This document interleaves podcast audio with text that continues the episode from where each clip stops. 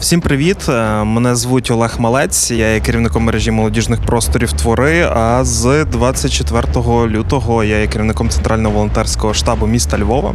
Зараз ми розпочинаємо нашу спільну з радіо Сковорода історію. Е, серію подкастів про волонтерство. Отже, кожен волонтер, і саме такою є назва нашого подкаст-проекту. Тут у нас усі волонтери. Е, всім привіт! Е, з вами Олег Малець, керівник мережі молодіжних просторів твори, е, керівник центрального волонтерського штабу міста Львова. І ми продовжуємо нашу спільну з радіо Сковорода історію серію подкастів про волонтерство. Пам'ятаємо, що кожен у нас волонтер, багато хто віддається цій доблесній праці, багато хто є тим добродійцем, який зараз підтримує як і внутрішньопереміщених осіб, так і наші збройні сили України, тих воїнів, які воюють за нашу свободу, за нашу незалежність за Україну. І ми говоримо про волонтерство, говоримо також з різноманітними людьми, які, можливо, до не були волонтерами, можливо, були волонтерами якісь конотації, проте зараз вони так точно є волонтерами. І я хочу представити нашу нову гостю, нашу наступну гостю. Вона також волонтерка Меланія Подоляк. Вона сказала представити як просто хороша людина, громадська діячка. Вітання, Меланія. Вітання. Так. Е, перед тим як розпочати, е, вже таке класичний заклик до наших слухачів, е, до тих людей, які чують ці меседжі, і ті люди, які можуть поширювати ці меседжі. Це прохання підтримати Український інформаційний фронт, оскільки поряд з військовими та волонтерами працює також наша інформаційна лінія, інформаційний фронт, і це так само важливо, адже медіа допомагає зберегти віру, не втратити бойовий дух та вчиняти справжні подвиги. Підтримати радіо Сковорода, створення цього подкасту та інших подкастів ви можете на Патреоні. І це реально допоможе разом творити нові медіа нової доби. Меланія, угу. твої перші думки і відчуття, коли ти проснулася 24-го? О, я я не спала в ту ніч взагалі, тобто я не прокинулася. Е, Так сталося, що увечері е, мої друзі вони з Києва вирушали вже з Львова вирушали, вирушали вже в Київ е, воювати. Та така була ситуація. І а вночі мій інший друг віз е, дружину мого колеги до Львова. І оскільки вони пізно виїхали на Київ, а він привозив її там теж дуже пізно вночі, ми вже вирішили налягати. Ми послухали це перше звернення е, Путіна. Просто господи, я слухала його дуже перестрашена. Я думала, ну тобто воно підводило все до того, що ми в результаті отримали, але фінал був дуже такий антиклімактичний. Типу, ну визнаємо там ці дерени линери. І я розслабилась трошки. Ми собі сіли, щось посиділи, поїли, дочекалися мого колегу. Він приїхав, ми поклали його спати, бо він втомлений був з дороги. Сидимо на кухні, і тут раптом, типу, це друге звернення. Ми вімкнули, послухали. Е, І дві речі. Перша, я почала дзвонити всім, хто ще спав е, в Києві. Е, Я я першому позвонила своєму другу Паші. Е, Він дуже нецензурно вилаявся. Ну, він, е, Я сказала, Паша, вставай, Київ бомблять. Він сказав, от м, да. І е, потім я зібралася, вдягнула штани. Я просто ну, вдягнула штани, зібралася, але якось ну, я в якомусь була такому режимі зразу. Це в тумані, так багато хто. Да, да, тобто, Але я якось так я якось зрозуміла, що треба піти в душ, поки є вода. Значить, втягнути свої оці штани зручні, там кросівки, спакувати. Я не мала спакованого рюкзака, я до останнього не, не, не думала, що так станеться. Спакувала цей рюкзак, позвонила кільком людям у Львові, сказала, що я можу бути корисна. І все. Е, пішла там в міську раду, поговорила з там, чим можу бути корисна, там поспілкувалася. Е, і почали виходити на знайомих за кордоном. Е, і почали купувати перші там. Плити, рації, таке. Тобто майже в той самий день ми почали. Тобто одразу ж почалася якась волонтерська uh-huh. діяльність. Давай тут якось так глибше зайдемо. Е, от е, що для тебе взагалі є волонтерство? Як ти його собі уявляєш, там якісь такі свої уяви? Ну, та це насправді все дуже просто. Тобто, це люди, які роблять те, що треба робити, в момент, коли це треба робити.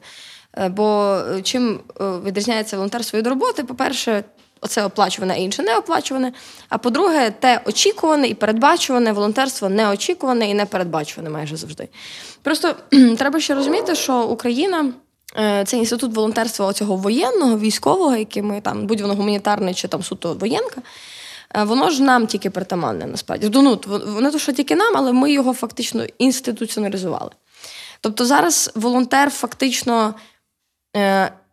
Все ще хоч і не оплачувана, але це вже така якби як професія. Тому що там, щоб купити ті ж броніки чи каски, треба мати контакти, треба знати, які, треба мати експертизу в військовому спорядженні, треба мати експертизу в там ну, в цінах приблизно. Та?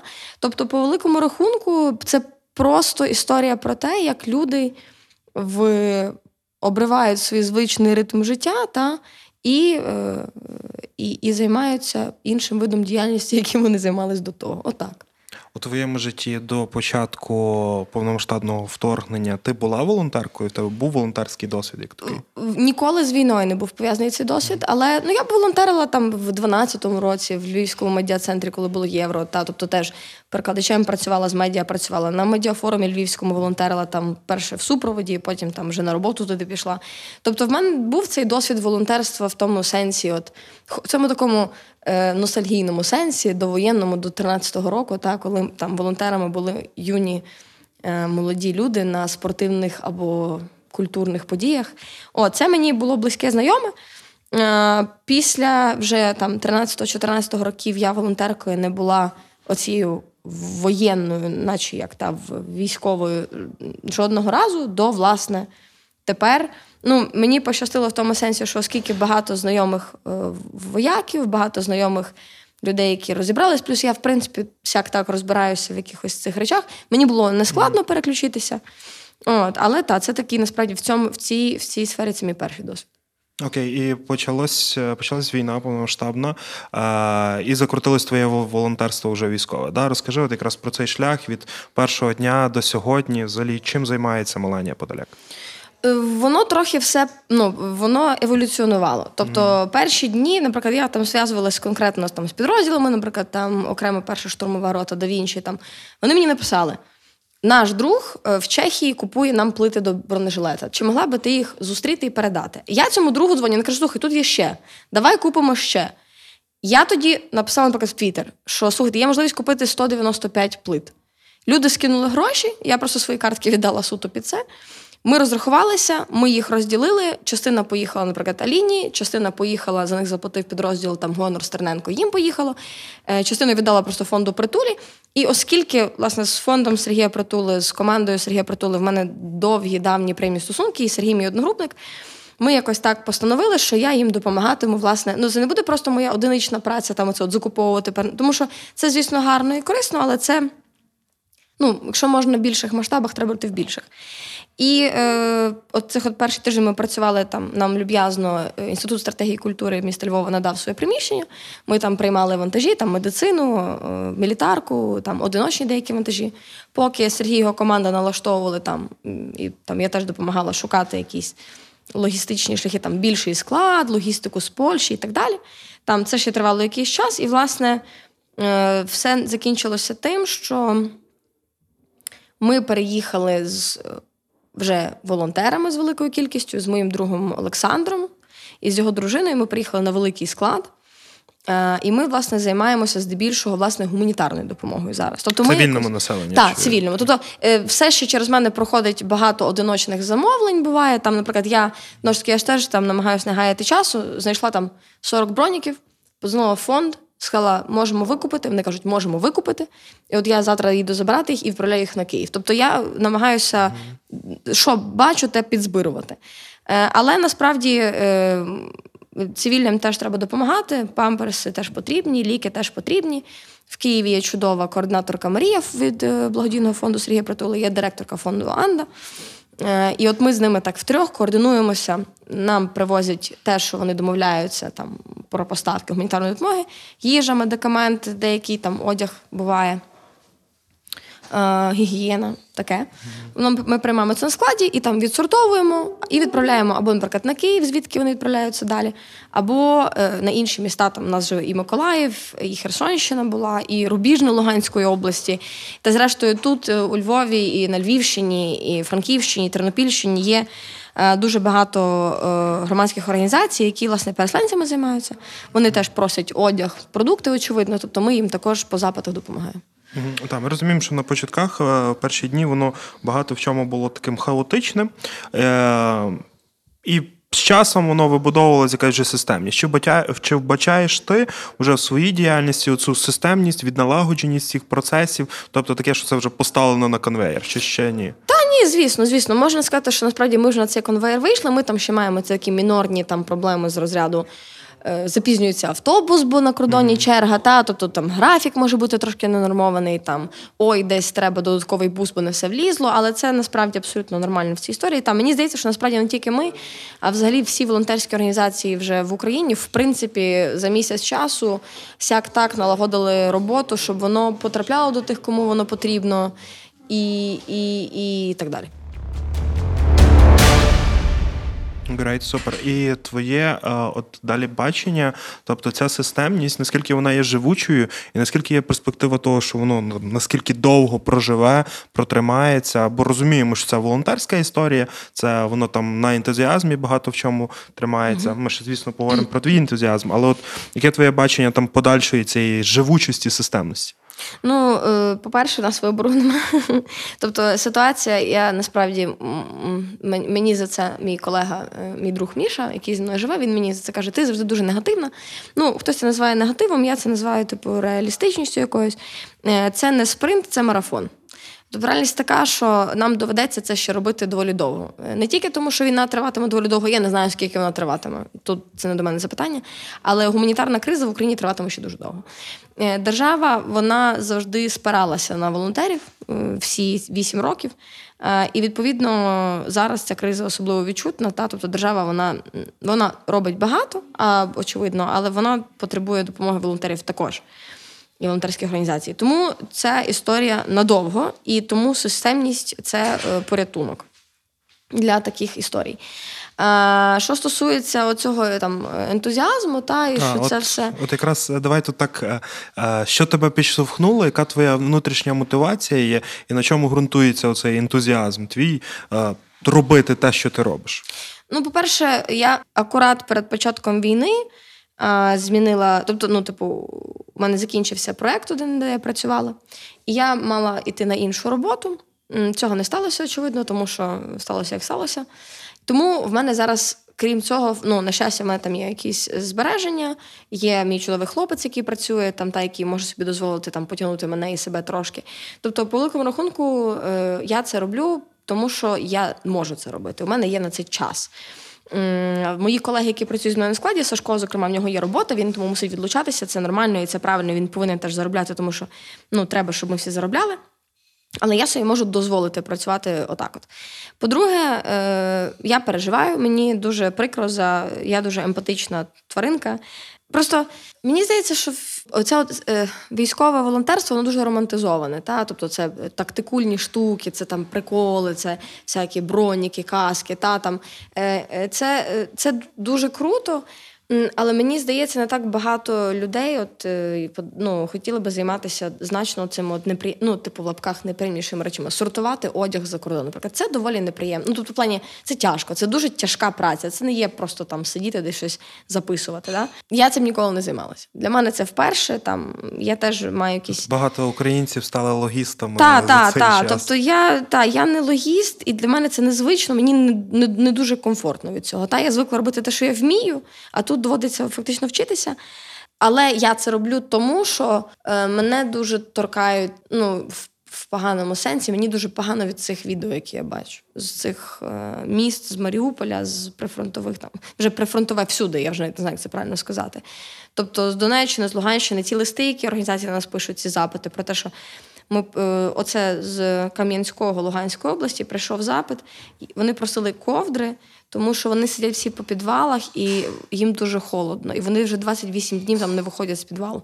І я коли це читаю, мені мені так недобре. Тому, І тому всі ці мої дискомфорти пов'язані з тим, що я не люблю чи не раніше не думала, що доведеться сортувати одяг і памперси. Та? Вони відходять на другий план, бо я тут маю ну, щастя жити у Львові, де плюс-мінус ну, вибачаю, як не як спокійніше. Е, Тому ну, мені прикро за тих дітей, мене це дуже засмучує. Ці дитячі ліки, дитячі памперси. Від цього і погано, але ну, ти, ти просто розумієш, на що воно потрібне. Е, І ти розумієш, що ти не можеш цього не робити. Тобто я не буду прикидатися там. Бог за таким і казати, я народжена була для такої роботи, я себе почуваю чудово. Там. Е, Ні, мені, як і всім іншим українцям, дуже сумно. Але от я можу собі дозволити це робити, і тому я це це роблю. Отак. І тому, що це справді потрібно.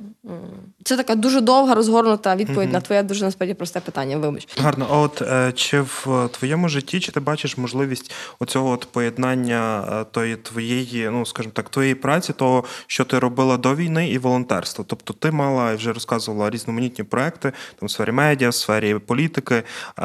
Ти зрештою ти маєш свій ютуб канал як такий. Чи бачиш ти зараз, е, можливо, зараз в подальшому от поєднання як і волонтерства, так і свої практичні е, Ну, та рано чи пізно придеться вертатися до роботи. е, е, Я сподіваюся. А, Бо теж значить, ресурси мої не безмежні і так далі. Але е, я думаю, що це все а, можна поєднати, і я це буду поєднувати стільки, скільки треба буде.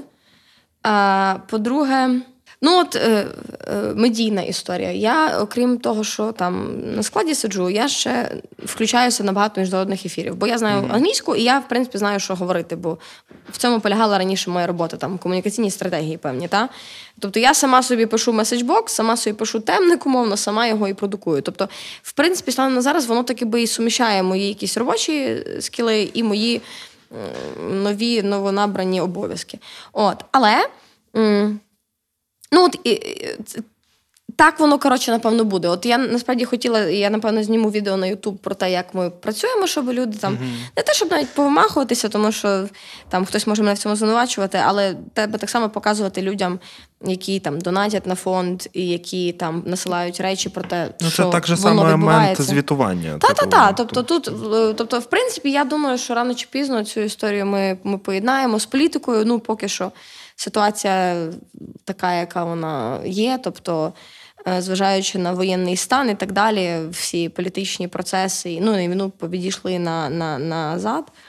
Е, от, Тому поки я про це навіть і не думаю, і про так само, як якісь там громадські наші штуки, попередні, які ми робили, все воно відійшло назад. Тобто будемо ну, будемо працювати, будемо волонтерити, будемо допомагати людям, стільки скільки треба буде. І будемо паралельно намагатися медійно якось закривати. Те, що там не закриває, не закриває хтось інший. Ну от ще якраз про твій Ютуб канал. Тобто я дивлюся два місяці. Там не було контенту як mm-hmm. такого. Е, Не було часу. Е, не було часу. Не було просто. Ну то останній місяць в мене там в мене там були такі там е, і стрімчики, якісь були, щось було останнє. От, але е, почалися оці. Я з тих людей, які словом не дуже до кінця вірили, що буде війна. Я почала в це вірити, може, тиждень до неї. От я місяцями нас американці попереджали, місяцями казали, слухайте, що ви накручуєтесь? Це ж було сто разів. Ну, вже на рівні мему стало. Так, так. Ну, типу, ми ж бачили вже цих всіх мільйони солдат і так далі. А потім е, за якийсь тиждень в наших колах почалися якісь такі жвавіші обговорення. Е, з моїми друзями з руху Гонор, наприклад, які зараз служать, мають свій підрозділ під Києвом, там зачищають. І я якось останній ото тиждень та почали ми більше їздити по Києву, там думати, збирати гроші, там щось е, шукати, якісь контакти. Е, готувати там наша коліжанка, депутатка Аліна Михайлова, яка зараз, до речі, теж бойовий медик в роті да. От Вона там їздила на на безпековий форум в Мюнхен. Тобто ми якось ми якось так займалися якоюсь такою. Ну, було вже неспокійно, та, і в мене тому не було часу на Ютуб. А потім воно як 24 числа чи кого? 23-го чи вечір рахується. 24? Як ми рахуємо? 24. 24? Да. Воно як е- хлопнуло. Мене душа болить за той Ютуб, звісно. Він так гарно ріс, і в нас там був такий хороший контент дуже політичний. Mm-hmm. Я спробую. Я я хочу насправді, бо так як ти сказав на початку, інформаційна війна вона теж важлива. В принципі, я би хотіла відновити цю історію. Просто от зараз якось ми трошечки ще допиляємо всю цю нашу систему, щоб воно все працювало. І я думаю, ну я не готова кидати це. То тут mm-hmm. вимушена перерва.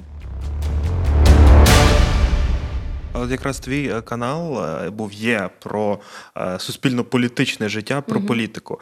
Зважаючи на цей аспект, і зважаючи на те, що ти зараз є волонтерка, чи є місце політики у волонтерстві, чи є політика у волонтерстві?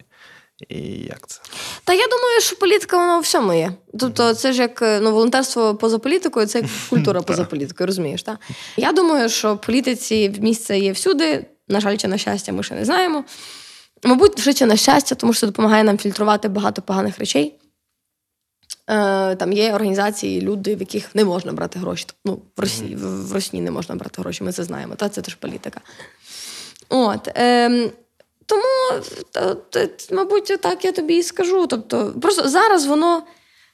Тобто, головне, щоб воно приносило результат. Наприклад, багато хто там е, жаліється, там, чи Петро Порошенко піариться, чи Володимир Зеленський піариться, чи Боже Сергій Притула там мають фонд піариться, чи хтось там ще має фонд піариться.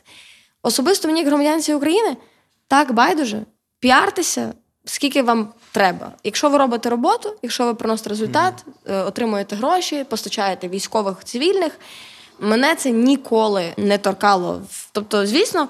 Е, і якщо ви щось робите, я вважаю, що вашу діяльність треба показувати. Це нормально, це добре. І це насправді мені піднімає теж бойовий дух. Тобто мені подобається бачити в мене в Фейсбук-стрічці. Кожна людина щось купує і комусь. Угу. То машини, то медикаменти, то бронежилети. То, Тобто, кожен, хто хоче щось купити або пропонує щось довести. Мене це дуже сильно пре. І хай це будуть депутати, хай це будуть політики, хай це будуть політичні партії, хай це будуть ГОшки. Та мені реально абсолютно все одно. Всі ми повинні один одному показувати, що. Тобто, бо якщо ми закриємося на цих острівках, от ми маємо тут свій фонд, хтось має свій фонд, хтось має свій фонд, е, теж демотивує. Складається враження, що ти сам то робиш. А так, вся весь організм працює, всі бачать один з одного тішаться, ставлять лайки. Я великий прихильник е, таких речей. Тому. Давай трошки порад від Меланії Подоляк е, волонтерам. Е, як не згоріти? Як загалом себе зараз тримає Меланія Подоляк і що вона має порадити волонтерам, щоб не згоріти, не вигоріти і продовжувати тримати оцей от волонтерський тил? Я тобі Олеже, коли щось це казала, неможливо згоріти, якщо ти вже згорів до того. Я жартую. Ні, насправді це все важливо. Треба їсти, треба спати. Е, треба, ну тобто е, в перші там два тижні ми всі працювали на ізнос, і військові і волонтери, і це було правильно і нормально. Тобто, бо там це шкідливо. Е, не спати і не їсти, не відпочивати, але це на той етап було а виправдано, б правильно, тому що ну так сталося. Зараз, коли вже все плюс-мінус, ну хоча б зрозуміло, алгоритми, та? тобто, що робити, якщо ракетна тривога, що робити, якщо там то всі насправді все знають, що вже як все фікситься. Зараз важливо робити собі е, позмінну працю, от так як ми намагаємось працювати в нас на складі. Перша половина дня там застовблена за е, Сашою, потім в нього починається робота другої половини дня, я його заміняю. Е, Плюс ми там намагаємося, там, якщо я з ним працюю, то потім я з ним відпочиваю. Тобто е, шукати напарників, просити людей допомагати. Багато людей е, не можуть допомогти грошима і не можуть допомогти там конкретними продуктами, але вони можуть допомогти руками. І тобто, треба цього не цуратися, делегувати, не брати на себе забагато. Я там е, чисто такий був збіг обставин, не те, що я набрала за себе забагато, але в перший тиждень там мій телефон отримала приблизно вся діаспора е, українська за кордоном, приблизно всі там кілька мільйонів людей. І я, відверто кажучи, в перші два дні ну, я була несносна. Ні, навіть не кол-центр. В мене в мене е, ну, мені було я була в дуже поганому ментальному стані. Я там злилася, кричала, тобто я не ну, і не доспана, не, не, не ну, голодна, і це не було непродуктивно, неправильно і погано для всіх. Зараз вже все значно по-іншому. Кажу, ці два тижні це було. Це було е, данина коротше, ситуації. От, Але глобально е, треба спатоньки, їстоньки, відпочиватоньки намагатися. І тоді все буде добре. А що стосується цієї демотивації, вигорання того, що ну, на що ми це робимо. По-перше, треба думати про результат завжди. Треба розуміти, що треба поставити себе на місце людини, якій ти там надсилаєш. Я, наприклад, я от часу думаю, що боже мій, люди в Маріуполі, я би ну, люди в підвалах сиділи, пили топлену воду, не могли вийти в туалет трупи по вулицях. Ну тобто, я уявляю, як ці люди хотіли би цих медикаментів, як вони їм потрібні. Та? А по-друге, через не хочу. У мене таке теж буває. У мене бувають дні, коли там я дуже втомлена, коли ми там вивантажили три автобуси гуманітарки, і в мене болить спина, і болять руки, і болить абсолютно все. І я хочу втикати в телефон, щоб мене не чіпали. Але е, ну, доросле життя і такі проєкти передбачають через не хочу. Встань і роби, бо Е, значить, е, Боже, це ж це цитата якого ж президента американського. Не питай, що країна може зробити для тебе, питай, що ти можеш зробити для країни. Це трохи пафосно, але ну слухайте, треба. Ну що ну, що ж ти зробиш, як треба? Це кажу ще раз, я теж не народжена була для, для цієї роботи, вона мені нова. Я не кажу, що мені не подобається. Вона це свої приколи. Я навчилася управляти цією рохлею, е, яка возить палети. Та, там, Я навчилася розняти там п'ять водів памперсів по циферках. Це цікаво, ну, по-своєму. Е, там, Я вже я вже, я вже юний провізор, я вже всі медикаменти вмію посортувати. От, е, Це це мені цікаво. Але тим не менш, ну, це тяжка робота, яка мені не знайома, але ну, чорт забирай. А що робить? А що робить? Погоджуюсь. Кеннеді, до речі, сказав. О, Кеннеді, да. бачиш. Да. Е, на завершення, е, яким якою має бути українець, українка після війни? Ого. Ем... Український народ і так вже доволі ідеальний.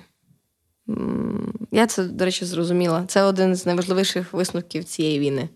Е, Я думаю, що українець українка після війни мають лишатися такими, мають лишатися собою. Ну, Ми просто безмежно мудрий, безмежно хоробрий, е, безмежно невтомний народ, в якого моральних якостей е, і позитивних побільше буде, ніж всіх європейських ціннісно-візіонерських організацій, які нас повчали 8 років, які ми погані корумповані, не заслуговуємо бути частиною їхнього клубу елітних. Е, антикорупціонерів. Та? Бо ми бо ми то, ми в нас те не так, суди, суди не так. І ми це все знали, ми це все фіксили. Але виявилося, що на моральному рівні українець із своїм загостреним почуттям справедливості і своєю відданістю і патріотизмом він, власне, молодець великий.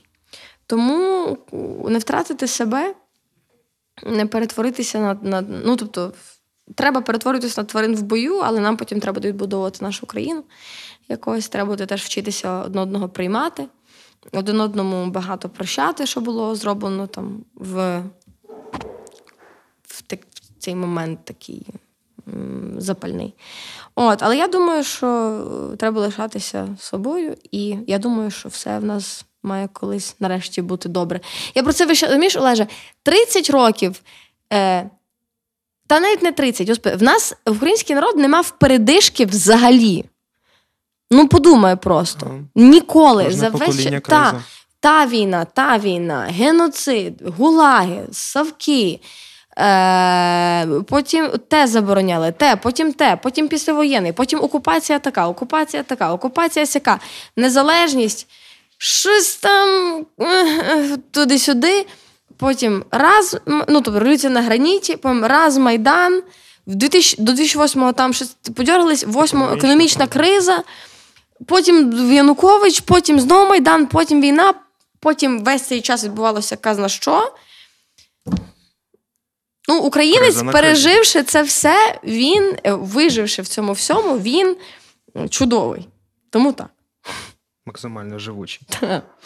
Дякую. З вами була Меланія тобі. Подоляк, Олег Малець. Е, нагадуюсь про підтримку Українського інформаційного фронту. Донатьте, підтримуйте на Патреоні, Радіо Сковороду, випуски цих подкастів. І все буде Україна. Слава Україні! Героям слава! Дякую. Всім привіт! Е, мене звуть Олег Малець. Я є керівником мережі молодіжних просторів твори. А з 24 лютого я є керівником центрального волонтерського штабу міста Львова. Зараз ми розпочинаємо нашу спільну з Радіо Сковорода історію. Е, серію подкастів про волонтерство. Отже, кожен волонтер, е, і саме такою є назва нашого подкаст-проекту. Тут у нас усі волонтери.